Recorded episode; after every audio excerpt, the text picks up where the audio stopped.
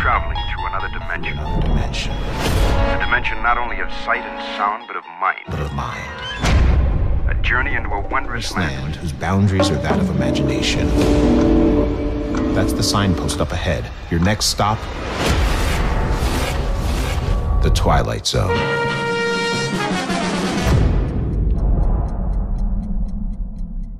Tonight on the Twilight Zone podcast, the lines between truth and lies become blurred. But one thing that I do know to be true is that I'm very pleased to be joined by one of the internet's finest Twilight Zone and Rod Serling commentators. My guest tonight is Paul. Paul, it's good to speak to you, man.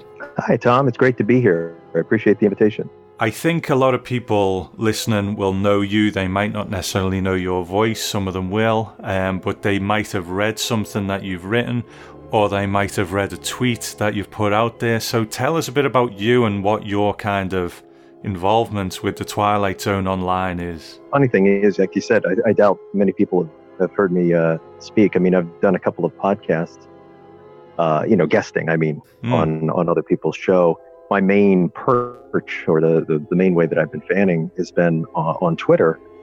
Uh, and uh, that's been for a long time. I actually set up my uh, Night Gallery account. You know, it's actually the, the username for it is the Night Gallery. Uh-huh. And I set that up in uh, 2010. So it's been nine years. The main reason I did that actually was because at the time, uh, this was pretty early on. I think, you know, it's funny because social media is such a ingrained part of our lives now that I think it's easy to forget that things like Facebook and Twitter 10 years ago really were just beginning mm. and were very much in their infancy. And um, so at the time, I was part of a, a Yahoo email group of Night Gallery fans. And some of them who were older than me were lamenting the lack of awareness of Night Gallery, the show. And mm. um, so I kind of had a moment of, well, you know what? Uh, there's this Twitter thing now. I'm going to go ahead and set up an account. And I've always loved, I mean, I'm a writer and I'm an editor by profession. And I've always, uh, I don't know why, but I just have loved, I just have a great memory for quotes uh-huh. uh, in shows. And my, my brother and I, it's funny, get us together and we can do like whole passages in, in movies and TV shows, you know. Um, we've, you know, got all this pop culture references in our brain. Everything from 2001: A Space Odyssey to MASH to you know, yeah, Three's Company for heaven's sakes. I mean, we're just sort of all over the place. So I just thought it would be fun to do a um, a Twitter page that just did quotes and facts from from Night Gallery. Mm. But it wasn't long after that that it was like, let's face it, it's you know, it's impossible to stay away from Twilight Zone, which is really Rod Serling's crowning glory. Yeah.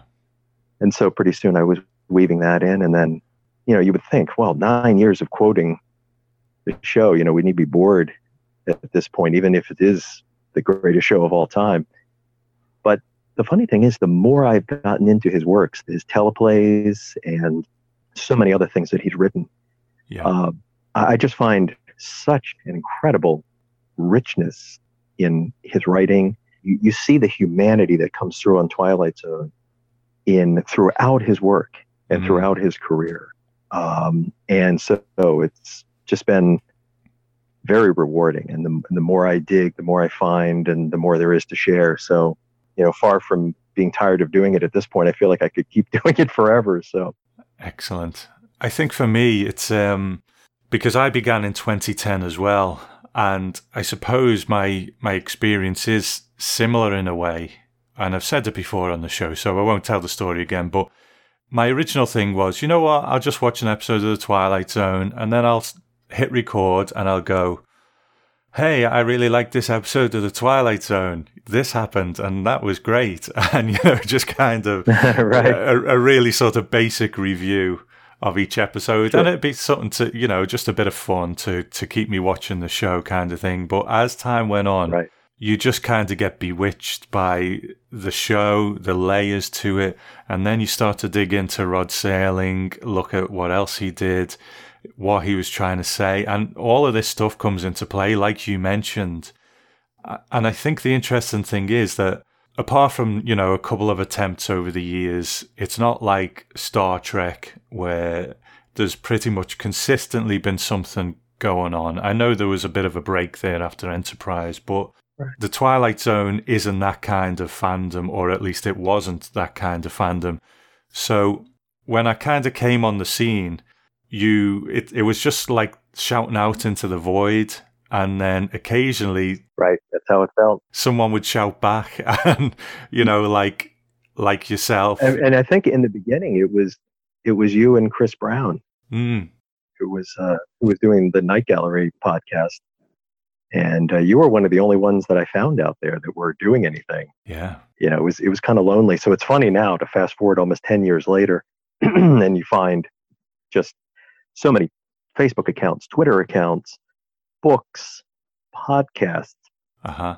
blogs. It just feels like you, you kind of feel like at one point you were the only house in the neighborhood, and now you're seeing high rises springing up all around you. You know. that's that's right. That's right. The the the world's catching up yeah. to us in a way. Not that not that there weren't people doing things before us, obviously, because it's a sixty year old show. But I guess in terms of the internet and and putting stuff out there. Right. So, and you know, it's great. It, it's great that people are catching on to the Twilight Zone and that kind of thing. I think for myself, I'm terrible at the networking aspect of it. You know, there's there's all people doing different podcasts and that kind of thing, but I like to make sure that what I'm doing is what I'm doing. So I don't like to be influenced by anyone else. I know what you mean. I keep my eye on what I'm doing and then if we do do the same thing, then it, it is purely coincidence. Um, but unfortunately, it means I'm not a great sort of interactor with other people. I, I'm trying my best because I think that's very much part of doing things these days. But you know, but I've always made time to check out your blogs, Paul, because I, I think you have a really great angle on the whole thing. Oh, I appreciate that, Tom. Yeah, it's been, in fact, that, that's one thing when I first started it, you realize that without thinking about it, really, that you had sort of an operating set of assumptions. And when I look back, when I started the, uh, the Twitter page, I thought, oh, I'll just throw out these quotes and facts, and hopefully a lot of people will follow and they'll like it and they'll retweet them. Mm. I had underestimated how much people want to talk about the show and how much they enjoy it. Yeah. And so I thought, you know, from the very beginning, I wanted to respond to people and have conversations on Twitter or on Facebook or on the blog. And I keep thinking, I'm like, well, I want it to grow. I mean, I, like I mentioned, you know, almost 30,000 followers. And obviously, I'd be delighted if it was quadruple that. Mm-hmm. But at the same time, I keep thinking, I never want to get so big that I'm not talking to people. Yeah. And so I really make an effort to respond to as many replies as I can. But it because I know because people they love getting a chance to to talk about it, uh-huh. and it's been really enlightening because you don't realize you think, oh, I'm a fan of the show, you're a fan of the show, yeah, and you start having a conversation, and then you realize, oh, you have things in common, but then they'll say, oh, you know this one uh, episode, I really hate that one, and you're like, really, I love that episode, and and or vice versa, and then you try to find out, well, what's your theory about this episode? um, and it may be very different from your theory, and that's very intriguing. You know, even as we age and look back on opinions we did have, they change too. Because I've listened back to old episodes that I've done and thought. I don't agree with that anymore, you know. So even my own right. perspective changes over the years. So and people will, as an example of that, will write to me and say, you know, when I was a kid, uh, I really didn't appreciate walking distance, but now that I'm older, yeah, uh, it really resonates with me. You know, stuff like that. Definitely. You know, Paul, I think we could probably talk about uh, this aspect for for a long time, and maybe we will do another time. we'll we'll just stick the microphones and, on and ramble for a bit about what you know this right. kind of perspective that we have. But I guess tonight right. we're here to talk about the new Twilight Zone. So definitely, we'll get to a traveller in a moment. But up to now, where are you sitting with New Twilight Zone? What do you think? Whatever you want to say about it, give us your thoughts. Uh, generally, it's been uh, a positive experience for me. But I think, uh, and this kind of goes to what I was talking about with my Twitter account, I, I found that I think I have something of a um, accidental advantage when it came to uh, the show. And I, have been uh, on record as being very, uh, in the months leading up to the show, you know, I was somebody who, you know, a lot of people were saying, I can't wait.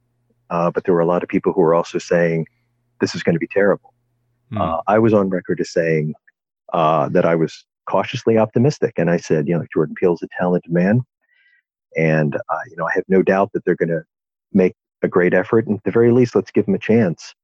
And uh, you know, I'm very glad that I took that attitude because I, I, I just feel like you do need to give them a chance. Um, uh-huh. What I found is interesting is looking at the reactions because I've I've read a lot of reviews as each episode has come out, and what I was not expecting, I didn't expect everybody to love it or hate it. I was not expecting there to be such a wide variety of reaction to it. You know, yeah. generally there's something of a consensus with everything. You know, a lot of people love it and some people hate it, or a lot of people hate it and some people love it. The reaction here has just been all over the map.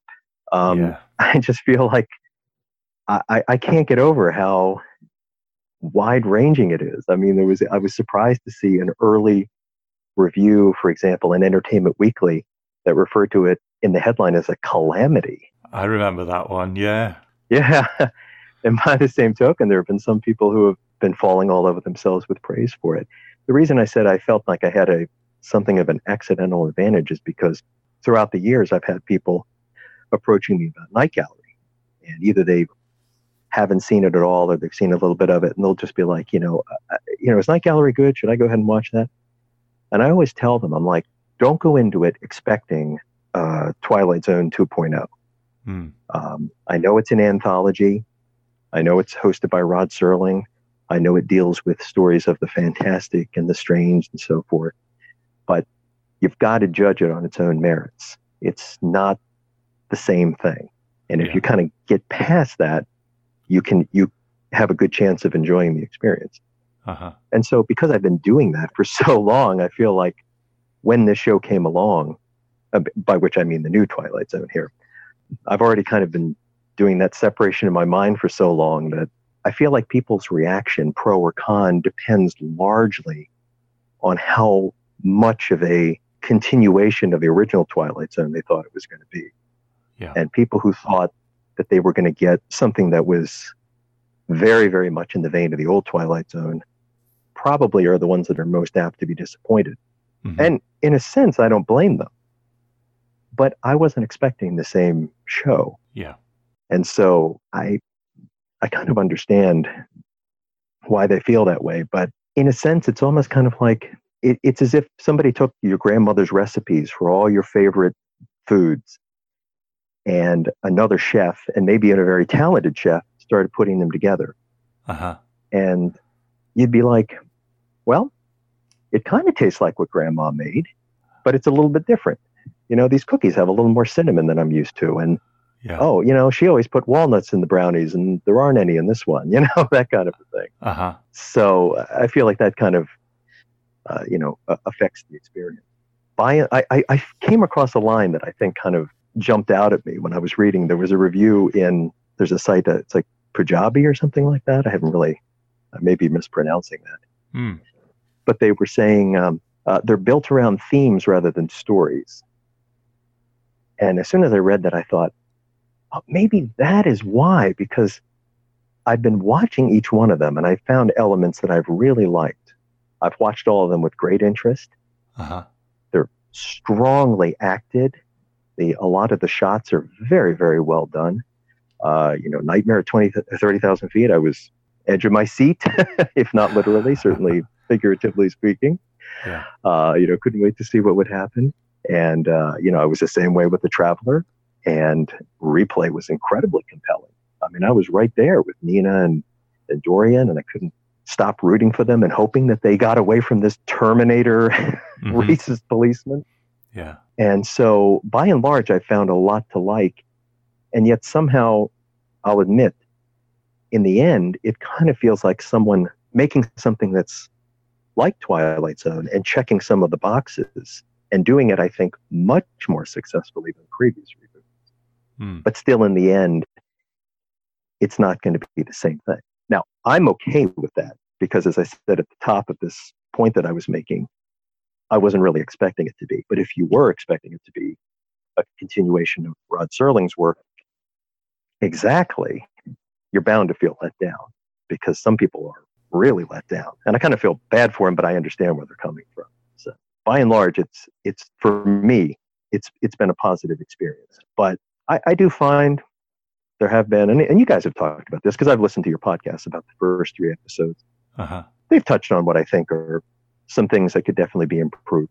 There, all of them could use some trimming. You know, they're they're a bit on the long side.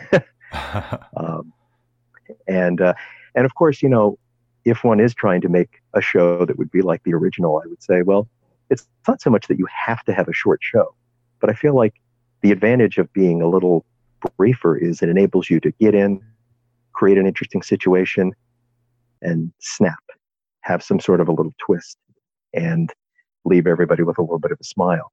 Hmm. These four have been very interesting stories, but they're not, by and large, nobody's getting that dun dun dun moment at the end where they're kind of like, "Oh, I had no idea," you know. I mean, uh-huh, uh-huh. Um, you know, so that that's certainly an aspect that I think could be could be fixed. I don't have a problem with any of the messaging. Um, I, I, actually wrote a post about this this week uh, that was on display very prominently in replay. Some people mm-hmm. have said, "Oh, this is a little too on the nose. It's it's too heavy-handed." Uh, I do feel like in the, in the third act it did probably get to be a little too heavy-handed, but I didn't really have a problem with it because it made me think of original episodes like He's Alive, even something like uh, Death's Head Revisited, which mm. were hardly, you know, as, as I said in the piece, you know, Serling often used a scalpel, but he could use a blowtorch when he wanted. Yeah. So I don't have a problem with that aspect of it at all. Um, the main thing I would like to see is a bit more variety as we go along. Because one of the things that I've that I feel like is missing beyond a lot of the things that people have identified. Think about the original Twilight Zone. We had stories that were serious, stories that were thoughtful, stories that were funny. We had stories that were set on Earth, that were set on an asteroid, that were set on uh, another planet. We had stories that were set 200 years ago, or three, you know, 100 years ago, stories that were set far into the future. Uh-huh. So now it's a little hard to say at this point. We're only four episodes in, so maybe that'll change. But uh, so far, it's all set pretty much in the here and now. Uh, I'm hoping that it goes a bit beyond that and it doesn't turn into a straight, let's make a commentary on this negative aspect of humanity, which mm-hmm. certainly was an element of the original Twilight Zone, but was mm-hmm. not the full breadth of the show. You know, Serling would do an episode like One for the Angels. I mean, the tremendous humanity in an episode like that, or a passage for trumpet, which is another great favorite of mine, uh-huh. where the message was as as simple and universal as you know, life matters.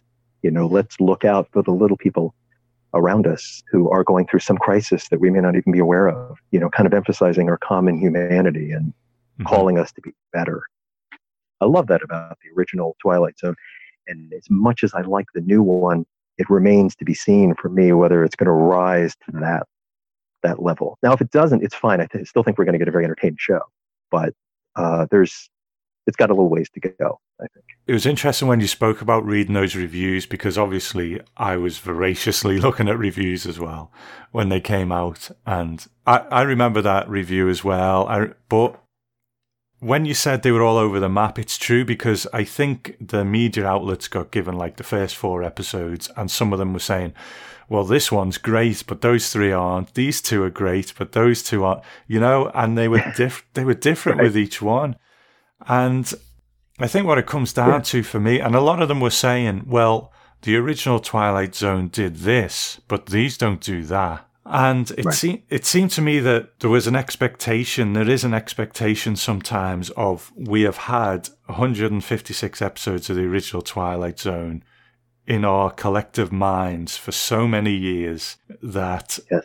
they create an overall perception of the Twilight Zone in each of our minds, and they're a bit different for every person. So every person latches onto something a bit different and every person focuses on different things in it. So when you have all these reviewers saying, well, it doesn't do this, but it does this, and, and so on, I just wanted to say to them, you're expecting the whole Twilight Zone experience in these four episodes, but not every episode of the original Twilight Zone gave you the whole Twilight Zone experience, you know? And we look back on that thing as a whole now. We can't look at this new show has given us that whole in each episode. They've, they've only seen four episodes. Like you, you know, I hope it does branch out into the different aspects of the Twilight Zone.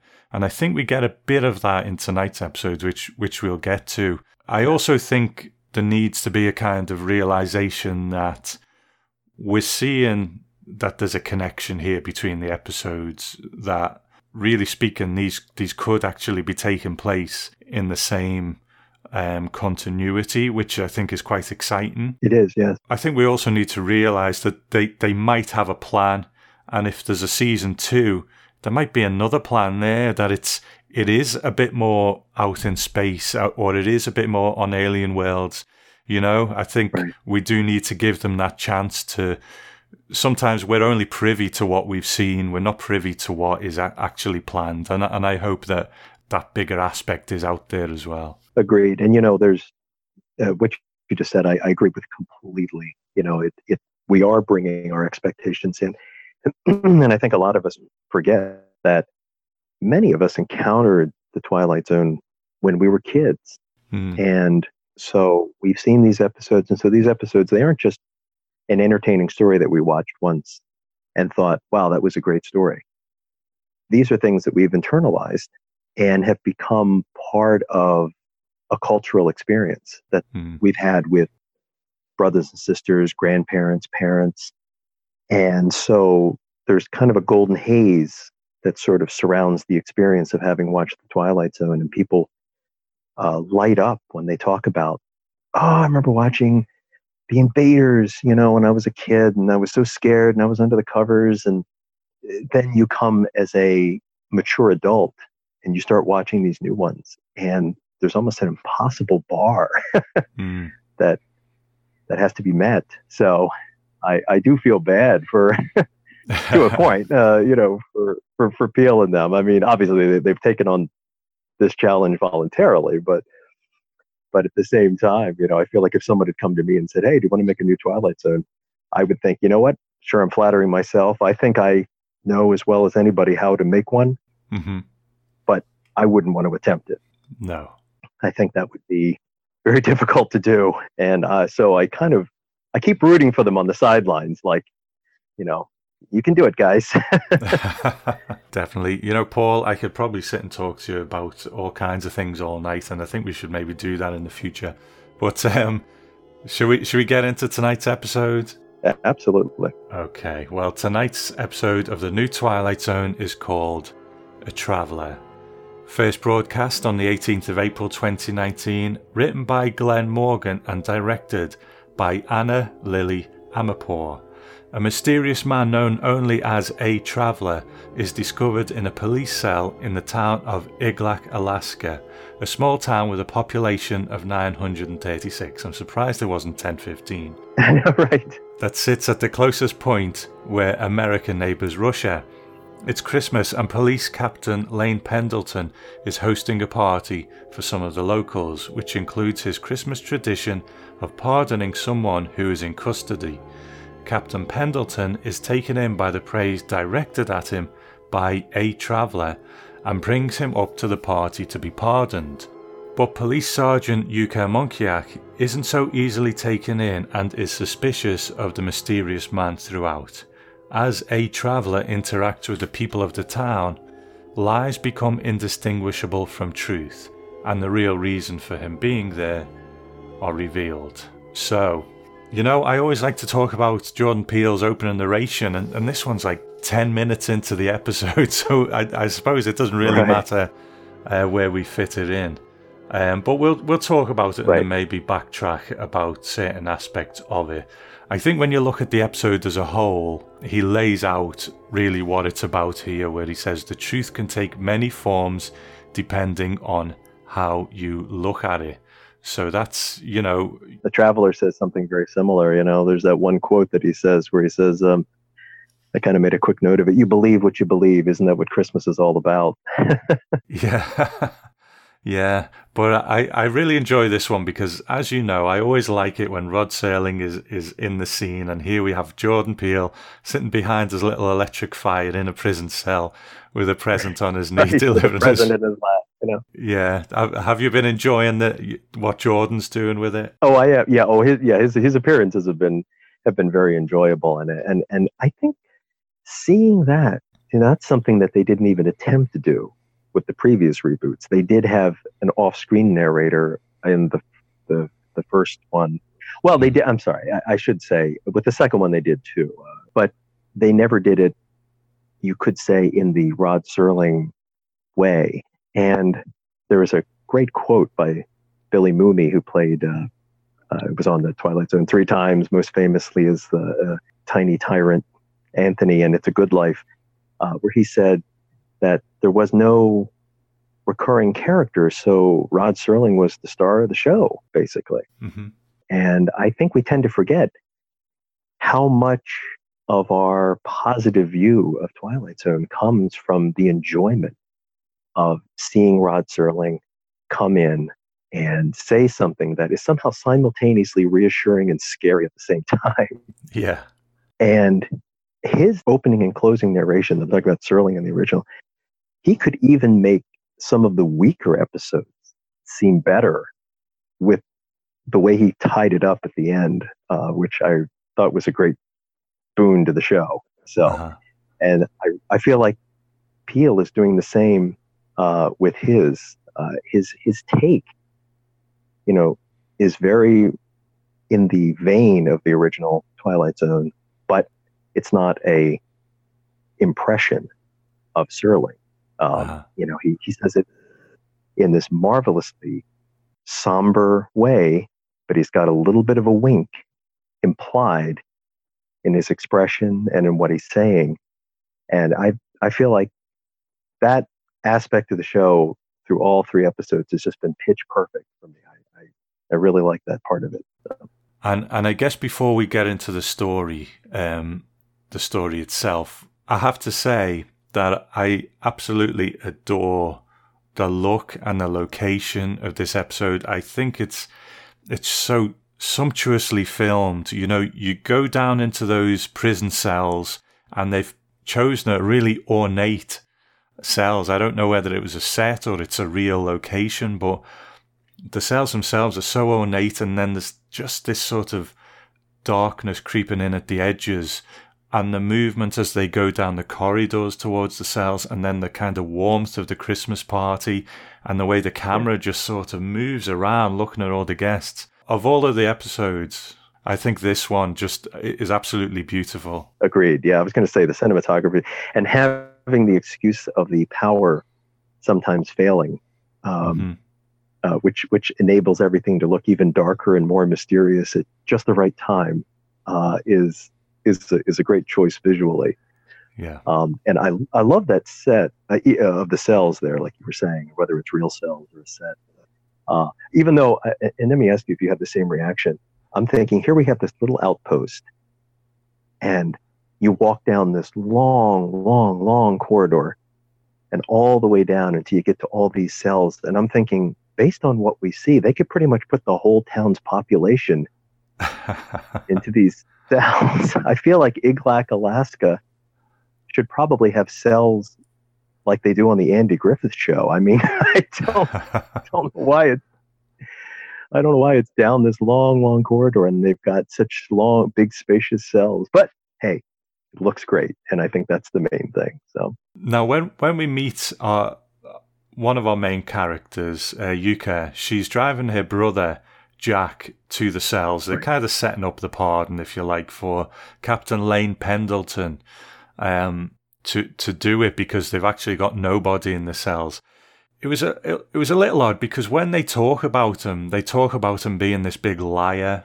You know, you you would think you're going to meet someone who isn't particularly nice at all, uh, but when right. you when you get to him, you know, I think there's clearly a bit of a showboater about him, you know, but but I think sometimes when you're in a, a, sort of position of not so much authority, but clearly a position that is prominent within the community, people will take on a, a bit of a bigger aspect um, because right. that's that's just what they do.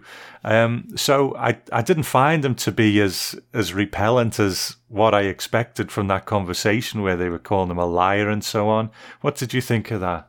Yeah, no, I agree. I was going to say the interesting thing about uh, Greg Kinnear played it so well, um, and it's it's funny because you keep thinking, well, there's it's not really an admirable type of character, but it was sort of impossible to hate him. I mean, mm.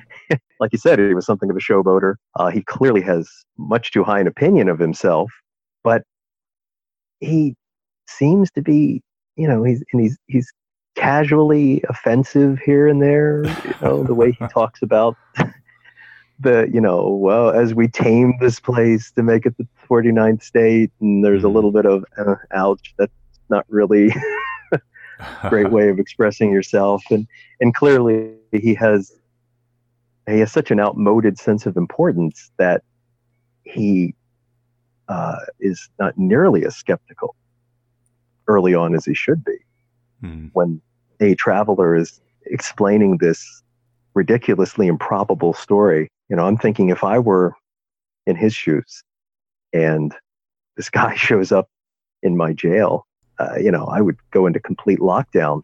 Uh, yeah, yeah. But instead, he's just like, huh, oh, how the hell did you get in there? You know, oh, well, you know, I'm this extreme traveler, and we've heard all about this great sheriff, and and you're high on the bucket list of of any extreme traveler's experience. And and he basically is like, hmm, yeah, that makes sense. Okay, come on upstairs.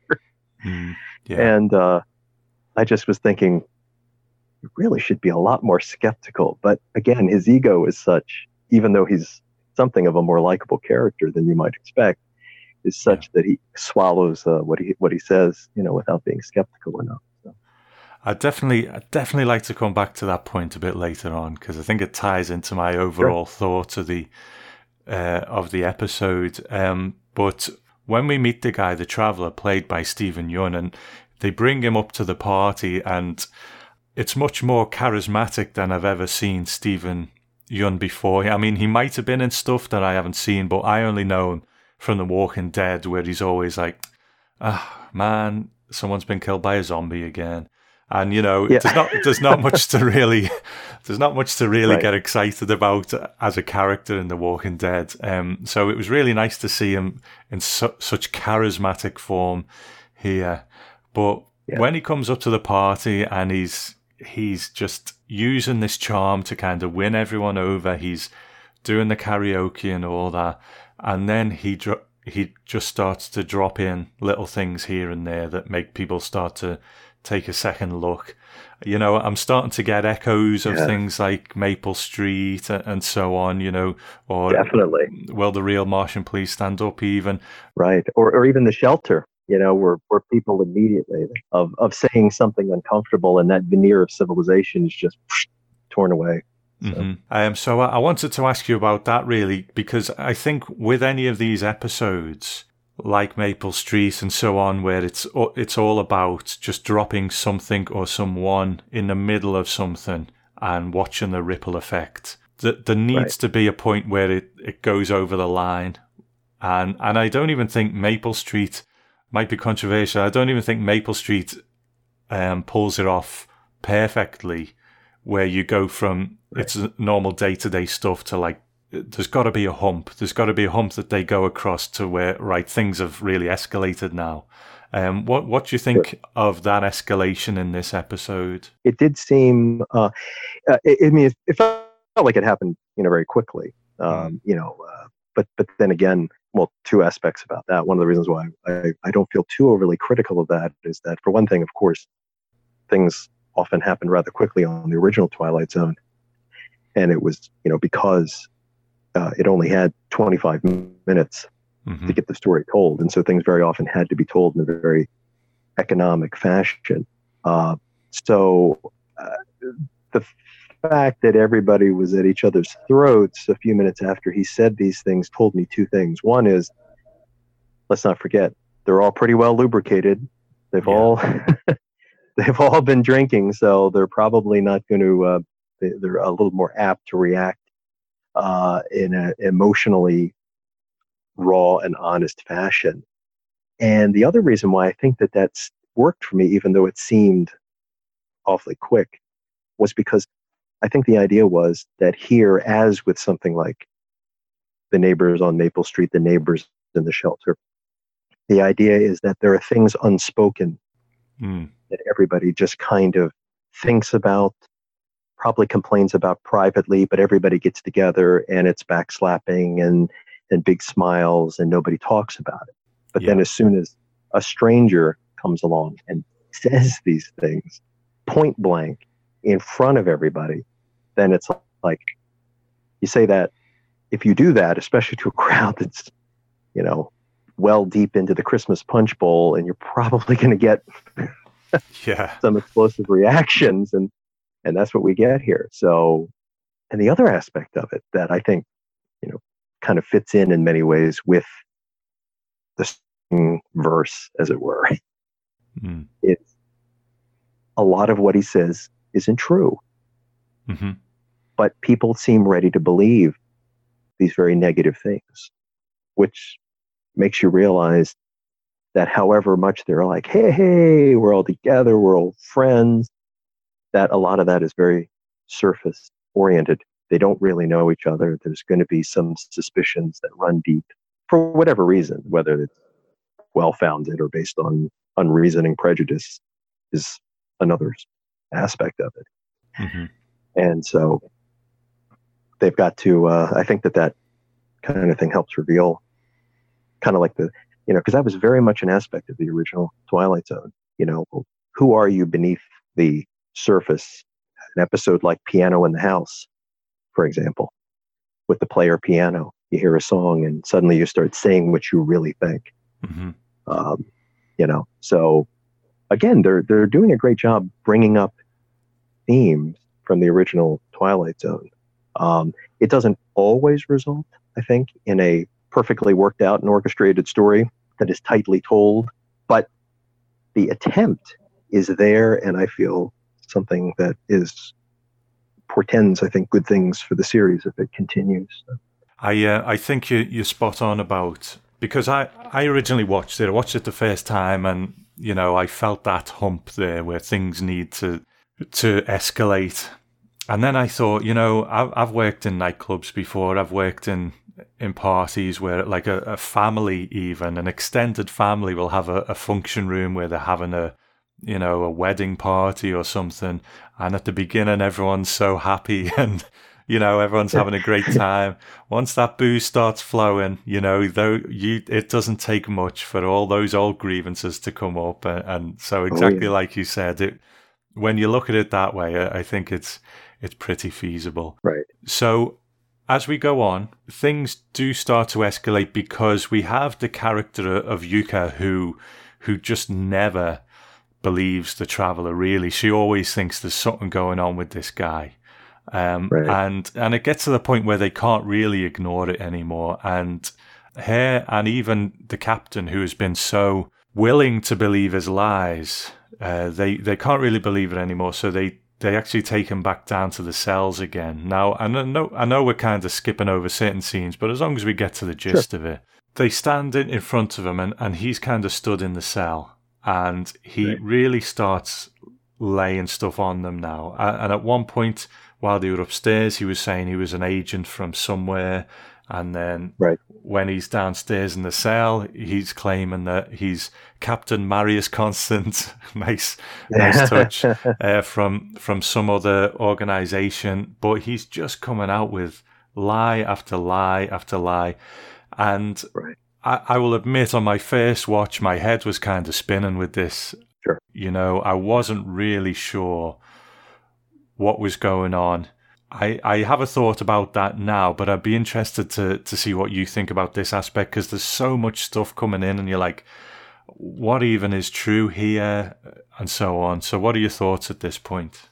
Right, and, and it's it's interesting you say that because my reaction was almost the same. I I also watched it twice, and the first time I kind of had that head spinning experience as as, as we were going through it.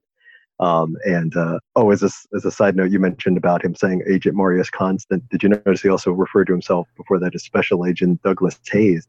And Douglas Heyes was one of the best directors of The Twilight Zone, and a man who later directed uh, the first episode of the Twi- of Night Gallery, by the way. Mm. But yeah, and, and whereas the second time around, uh, you know, obviously uh, having seen the whole thing, I was able to kind of look at it a little more less head spinningly. But yeah. I thought, you know, in many ways, this, you know, it's written by Glen Morgan, uh, who of course has, you know, uh, you know, his most notable work to date has been on uh, the X Files, Uh-huh. and this felt in many ways very much like an X Files episode, and not just because we were dealing with aliens, but in many ways, it's like the X Files itself in the sense that uh, that whole series uh, was constantly playing with what's true, what's not true. yeah. They are aliens? Maybe they're not. Maybe the government just wants you to think they're aliens to cover up what they're really doing. Uh-huh. Mm, Then again, maybe that's not true at all. I mean, there was, you were always being kept off balance in the original, uh, I say the original X Files, like there's been another one, you know what I mean? you were always being kept off balance in, in the X Files, which, depending on how much of that you were willing to put up with, either was part of the fun or part of the frustration. yeah. yeah. Um, but it was almost like, you know what? In the end, uh, uh, as I, I'm fond of telling people, dude, that says the truth is out there. And yes, it is out there, but we never promised we'd ever give it to you. That's a good point. And I kind of, I always kind of feel like that's that's the way it is here. It's like what? So so in a sense, that's why I feel like I want to go back then to what I said earlier when he said, uh, "You believe what you want to believe." And isn't that exactly what was Mulder's poster in in X Files? I want to believe. Uh-huh. not not the facts have led me to this inescapable conclusion therefore i believe it he believes what he wants to believe Yeah. mulder needed no push to believe in aliens because he wanted to believe in it but if anything came up about uh, scully's religious faith he was an extreme skeptic because he doesn't want to believe that and by the same token i think here we were running into people who were disbelieving what they didn't want to believe and believing what they do which when you think about it, and I, don't know how intentional this is, but Glen Morgan's a pretty clever guy, and so Mm. are all the people who are working on this series. I can't help but wonder if that's meant to be a commentary on where we are now as a society, dealing with everybody being in their own echo chambers. We believe what we want to believe. And very often, what we want to believe is something that is the most convenient thing to us. Um, yeah. that conforms to our prejudices, to what we want to believe. And in the end, however, that can lead you to a point where what you believe is at variance with the facts. Maybe a little bit, maybe a lot, but it's going to be a problem. I completely agree. And I, and I don't think I really picked up on it on that first watch. I, I was just bombarded with all of this information. And then I kind of thought on the second watch, well, maybe that's the point because we're living in this information age, but it's information that you can you can put it out there and it's not really policed in any way. You can pretty much you might not be able to say it in newspapers they're regulated a bit more. And, and i'm talking over here I, i'm not sure what the situation is in the states. Um, but you could put something online and pretty much say whatever you want. So we are in this information age where truth truth and and it's one of the first things that Jordan said in one of those trailers when truth is not the truth what dimension are you even in?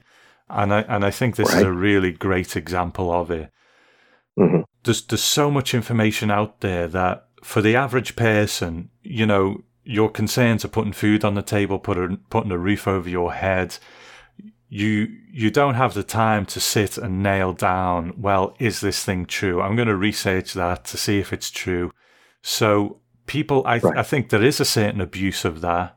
And, and I don't and I am going to get slightly political, but I don't think it's it's a one party problem. To be honest, it's it's Sure. poli- the political landscape over here you will see oh, Right. this thing has happened and it can be anything. Let's talk about the deficit, where the Prime Minister will say, We've had a great year, you know, things are going in the right direction. And then the opposition will say, Actually, no, they're not. Things are going in the wrong direction. And and who do you believe? You know, you, the average person Yeah. just doesn't know where to turn to find out what the truth is.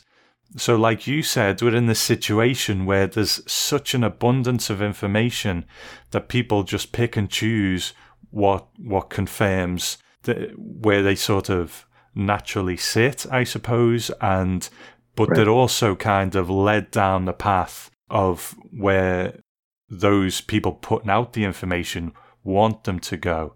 So I, I didn't Right. really get that on the first watch, but the next couple of watches, that's that's really something that sank in for me. Yeah, agreed. Almost kind of like a, what do they call it? Confirmation bias, Mm, where if you read something that uh, asserts something that conforms with what you already think, you automatically say, "Yes, I accept this." And we share a lot of these things uncritically. hmm But by the same token, if we read if we read something that goes against our confirmation bias, then we reject it for that very reason. And I've had to really, you know, and here I sit, uh, you know, with a journalism degree, and but I'm also a human being hmm who has, you know, my own ideas about things, and I've, uh, you know, I've had instances. I've, I've had to really remind myself, you know, don't do that hot take. Wait, make sure that something is is true, because sometimes something that, as they say, the old saying goes, if it seems too good to be true, it probably is, and there's a lot of truth to that. And so maybe that is kind of a underlying theme of this episode. You know, it's kind of like, well, be careful with what you accept and what you reject, because you may think you're doing it based on pure logic, but Uh-huh. that's seldom the case. There's usually you're usually acting on an agenda and you're not even aware of it. So proceed with caution. Definitely, definitely. So, in, in terms of where the episode actually goes, I mean, there's this aspect of has Captain Pendleton been, you know, selling information to the Russians and so on.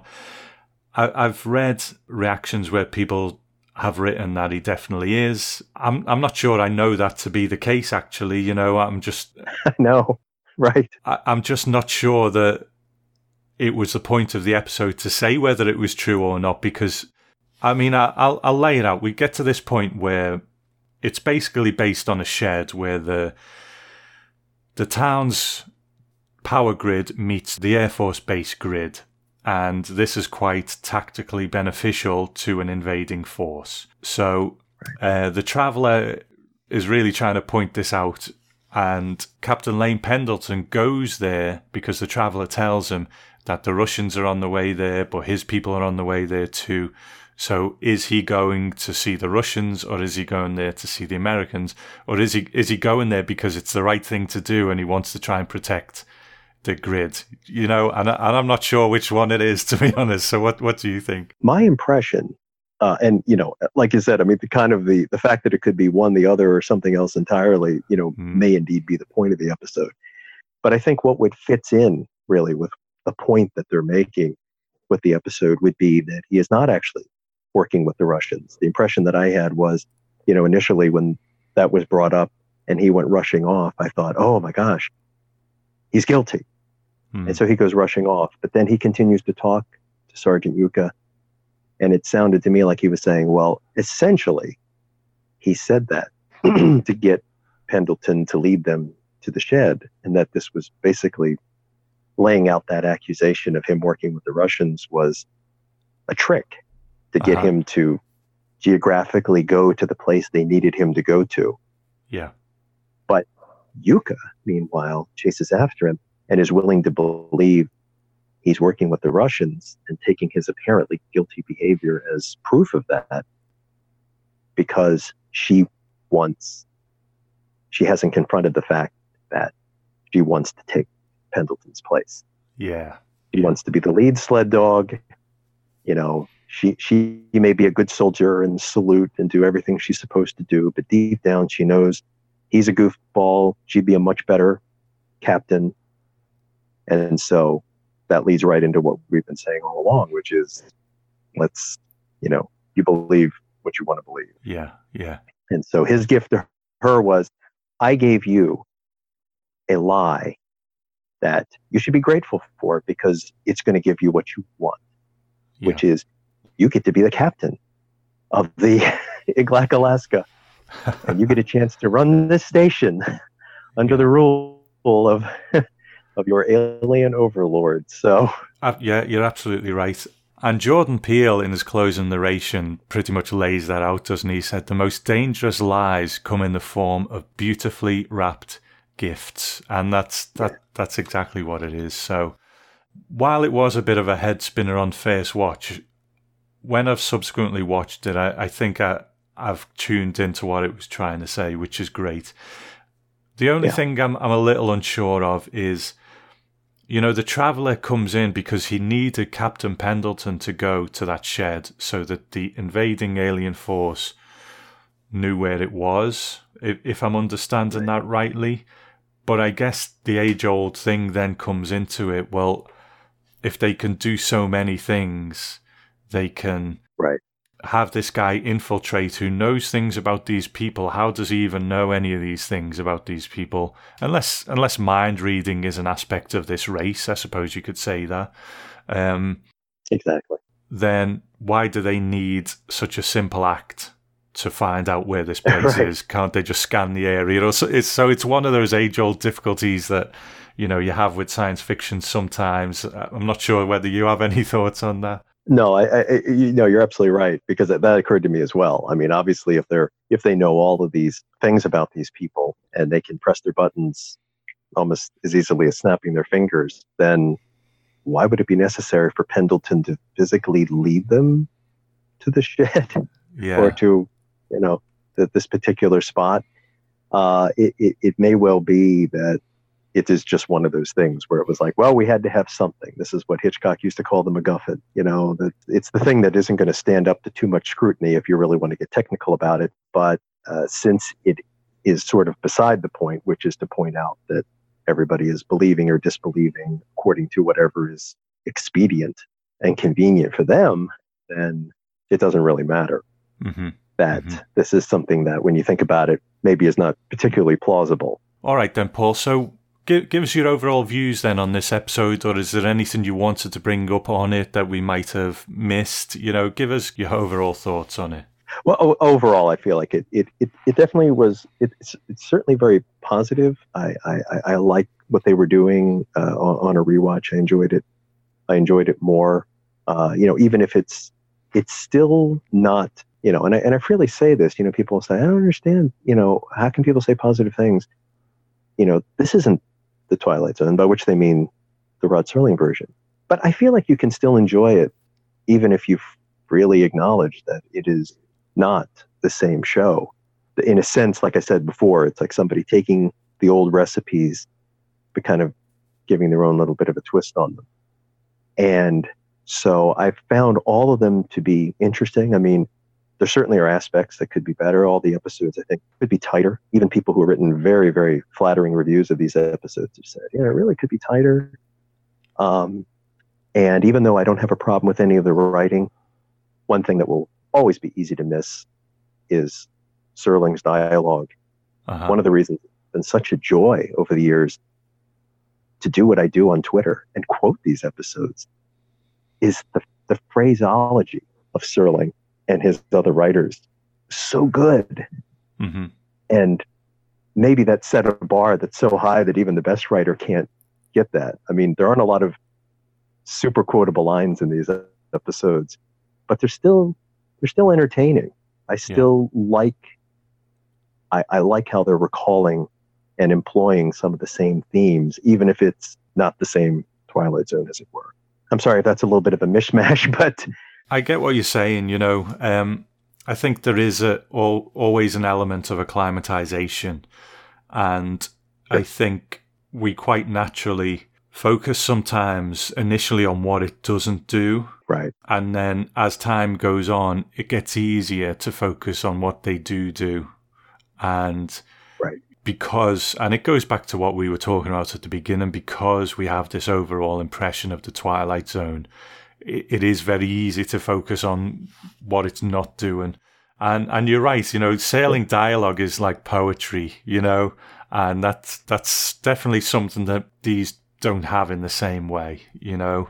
Um, right. But but equally, do we want them trying to write Serling esque dialogue in that way, or maybe we're just happy to say that yeah. that's something that, that the original show did. So it you know it's it's all up there yeah. for discussion, and we're all, all going to feel differently on that. But um, right. but maybe that's one of the, the the joys of discussing it as well. Um, right. Yeah.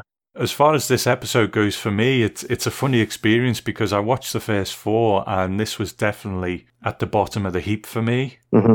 But it, it seems that every time I watch it, it, it gets higher in my estimation.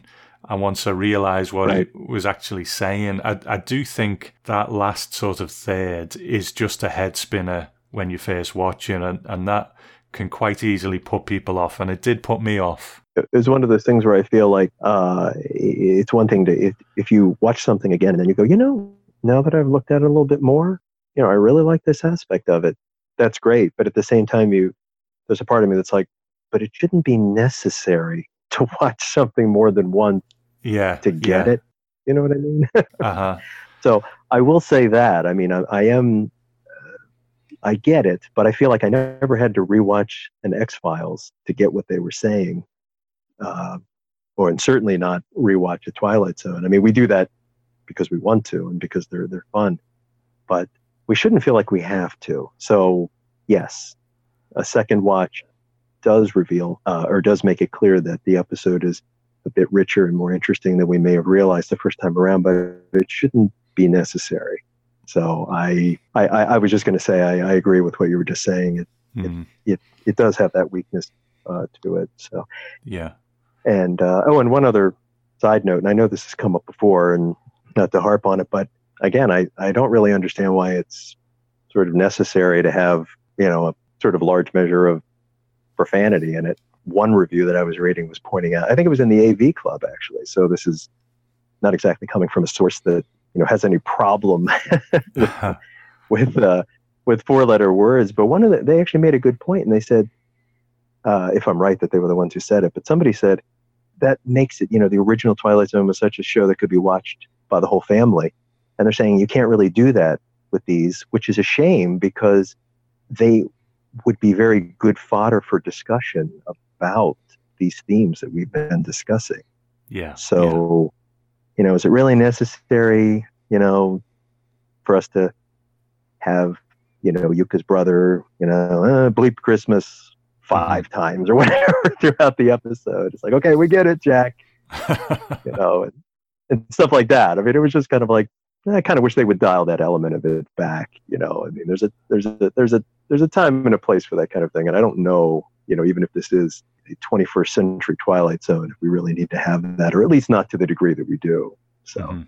Mm-hmm. Anyway, that's my two cents on that. Everything else aside, it's one of the things that I've seen a lot, and I said my thought on it in a, in another show that personally it doesn't bother me, but I do completely understand. You know, my friend Brandon, who's been on several times, loved to watch The Twilight Zone with his daughter, and it's not something he can really do with this one. So I do completely, right. completely get that. Now, as we've seen seen through these new episodes, there are links between them. And this might just be a fun little aside, you know. Uh, the comedian was on a magazine cover in Nightmare at 30,000 Feet and so on. Or it right. could uh, actually be built into something or could mean something. And if that's the case, here we have a part of America that has been invaded by aliens. So, right. does, does that mean anything to the bigger picture? I, I, wonder whether that will pay off. What do you think? Oh, oh you mean will this invasion continue to be a fact of life in future episodes? Or? Yeah, or, or is it just a ca- case of, well, you know, it's a small little part of Alaska that they want to, and he did actually say that, you know, in, in a year's time, there'll be more of me around here. So maybe they're just happy to take control of that part for now, or maybe we'll right. never, we'll never hear from it again. It, it's not a to serve man type of invasion where the whole world at once knows they're here. It'll be uh, kind of a slow rolling one. Yeah, yeah. You know, we're we're starting out at, uh, at at a very very remote part of the world, and yeah, it could be. That's a good. That's a good. Uh, that's a good point. Uh, I was noticing, but there's a couple of other things. I, I don't know what they would slot in, so I could just kind of bring them up. Yeah, yeah. With uh, with the with the Easter eggs, I love stuff. We already mentioned a couple of the names. With uh, you know, you mentioned Marius Constant, who of course was the composer of the famous dee doo dee doo. For those who don't know that, and Douglas Heyes, who I mentioned, was a director. But of course, they also had you notice uh, Officer Lupino. Do you notice that? Yeah, yeah. And another character named Ida. So it was like you know a little call out to Ida Lupino, and and of course we saw the Gremlin again, and Talkie Tina was there, wasn't she? Yeah, Talkie Tina popped up. The dummy's face was on the wrapping paper, and hmm and you noticed the mayor's name was Matheson, and there was uh, I think uh, I think it was his wife Dottie was Matheson. You know, so Uh huh. Uh huh. um, and I noticed in the credits that one of the characters. Remember the one where he he says something to this one character, the a traveler does, where he says something about how, um, oh, what about your being behind in your payments with your ex-wife? And the guy says, that's not true. Well, that character's name was Jacques, and then in the credits it said his name was Jacques Tourneur. Well, Jacques Tourneur was the director of the movie The Cat People years ago, and a number of other things. But he directed the episode, the Twilight Zone episode Night Call. Oh. So I thought, ah, that was very clever. And I noticed another character was named Arch Houghton. I thought that was funny because in the Houghton, of course, the last name of Buck Houghton, Hmm. the producer of the first three seasons of the original Twilight Zone, and then Arch, I thought almost surely has to be a call out to the character Arch Hammer, who was one of the faces of the character in Four of Us Are Dying. Right. Yeah. Yeah. I just like you know. And did you did you notice as well uh, the the the all the desk lamps in the station have a uh, flying saucer look to them? I didn't notice that. No. Oh, cool. Yeah, yeah. If you check it out, I'm like that. That can't be a coincidence. Yeah, you'll, you'll notice it uh, where they if you go back and you see where they have the the dummy's head on the wrapping paper and Talkie Tina. If you notice as it pans up, look at the lights. They're the uh, not the Christmas lights, but but the like desk lamp. hmm And Mhm. when we see Yuka uh, dutifully making her calls to check out this guy's story, her desk lamp also has that kind of stereotypical flying saucer look. I thought that was interesting. So, Oh, fantastic. Fantastic. and and another thing, again, I don't know if this means anything, but I just thought it was funny. I I on my rewatch, I froze when she he handed them his ID Hmm. and it said, you know, a traveler. I thought it was funny. The address on it said 1010. I thought it would have been 1015, but I looked at it very carefully and it really, really looks like 1010 for some reason, Huh. the street address. And then it says Hacker Way, uh, which I thought was interesting. And you know, the weird thing, I don't know if this means anything or it was just picked at random, but the expiration date on his ID says uh, 1017, I'm sorry, 1021, 2017 the year 2017. And I thought, well, that's odd. Why is he, unless it was such a flash, they figured it didn't matter. Yeah. But for some reason, the expiration date was October 21st of 2017, and he's at 1010 Hacker Way. So, All right, okay. One thing I did um, get onto because I'm a bit geographically tra- challenged, I guess. I didn't realize how much, how close Alaska was to Russia, or or parts of it at least. Um, Right. And I looked up Iglaak to see is this a real town, and of course it's not. But the word Iglaak, and people have mentioned it to me on Twitter as well, means stranger or traveler Mhm. In the in the sort of Inuit language. So that was pretty cool as well. oh, yeah, yeah, you're right. I mean, obviously, that, that you know, no coincidence there as well. And, uh, and yeah, it, it, it, it's interesting. I was going to say that actually sounded plausible, you know, is the name of a town, Iglaak, Alaska.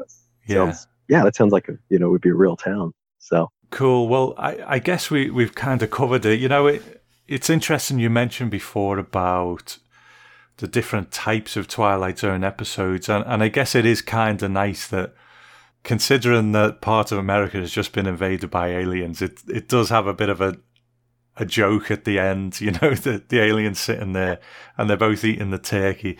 So I kind of like as well that it does show us that they are willing to go with the the bigger sort of science fiction things, and maybe it is a case of just introducing them gradually rather than just being like, bang, here's a load of aliens doing something, you know. So, so I think maybe sure. it could it could be part of the plan. So I thought that was pretty cool to see as well. Yeah, yeah, for sure.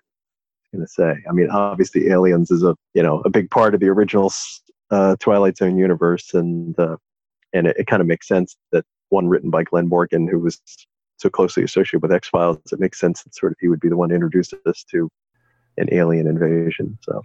Yeah, yeah. Okay, so I think that kind of wraps up our chat on a traveller. Now, the listener feedback bag has been a bit light this week, considering the the first couple were were so uh, there was quite a bit coming in, and, and I do wonder if anyone is waiting for the episode to drop.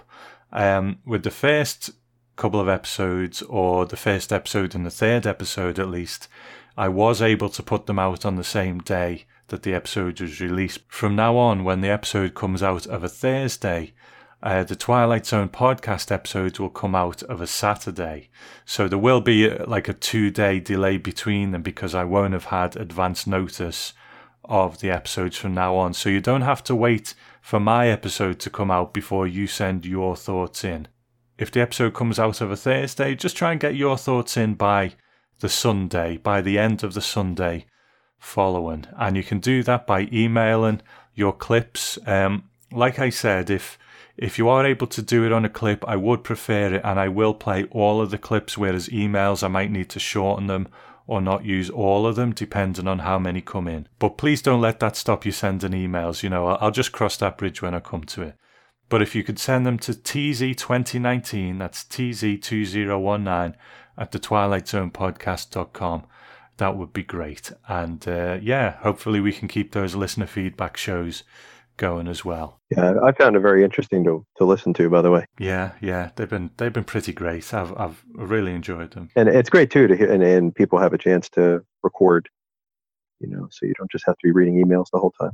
Yeah, yeah. Okay, so so that's our episode, Paul. I can't believe you know we've been sort of in this arena for so long and we haven't spoken. I'm glad we've remedied that now. Um, Absolutely. You know, we will we'll definitely do something in the future. But I, uh, on behalf of anyone who reads your output, whether it's on your blog or Twitter, I think we all owe you a great thanks for what you do uh, as part of the kind of online world, keeping Rod Serling's legacy alive. So thanks for all you do, man. I know oh. you put a lot of effort into it, and, and we all really appreciate it. Oh, I, I appreciate that a lot. It's been it's been very rewarding. I always tell people it's a labor of love.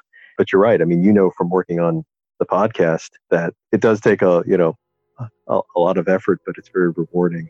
Uh, mm-hmm. You know, to get a chance to talk about all these things. So, and uh, I think probably the the, the thing I, I most like to hear is when people say, uh, "Oh, you know, reading that quote." That made me want to rewatch the episode. I just went off to Netflix and watched it, or I just got out my discs and watched it. I, I love to hear that because that's really what I'm trying to do, you know, to kind of keep the show alive. Which sounds funny because obviously it's so famous. It's not like it needs much mm-hmm. help, but all the same, I just feel like, you know, I feel like we need the show more than ever. And even with a new version of it on the scene, it's uh, I feel like it's you know important to have a podcast of yours and and other efforts to keep Rod Serling's work alive. So thank you, Tom.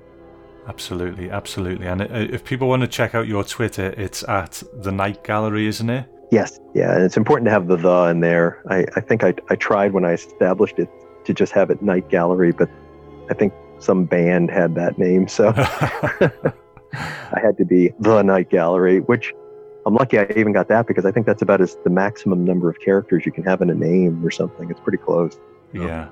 And then the blog is at the nightgallery.wordpress.com, isn't it? Right. Yeah, the nightgallery.wordpress.com will take you to the blog. All right. Well, that's uh, that's enough from us. And next time we will be speaking about episode five, which is called The Wunderkind. And we will speak to you then. Goodbye for now.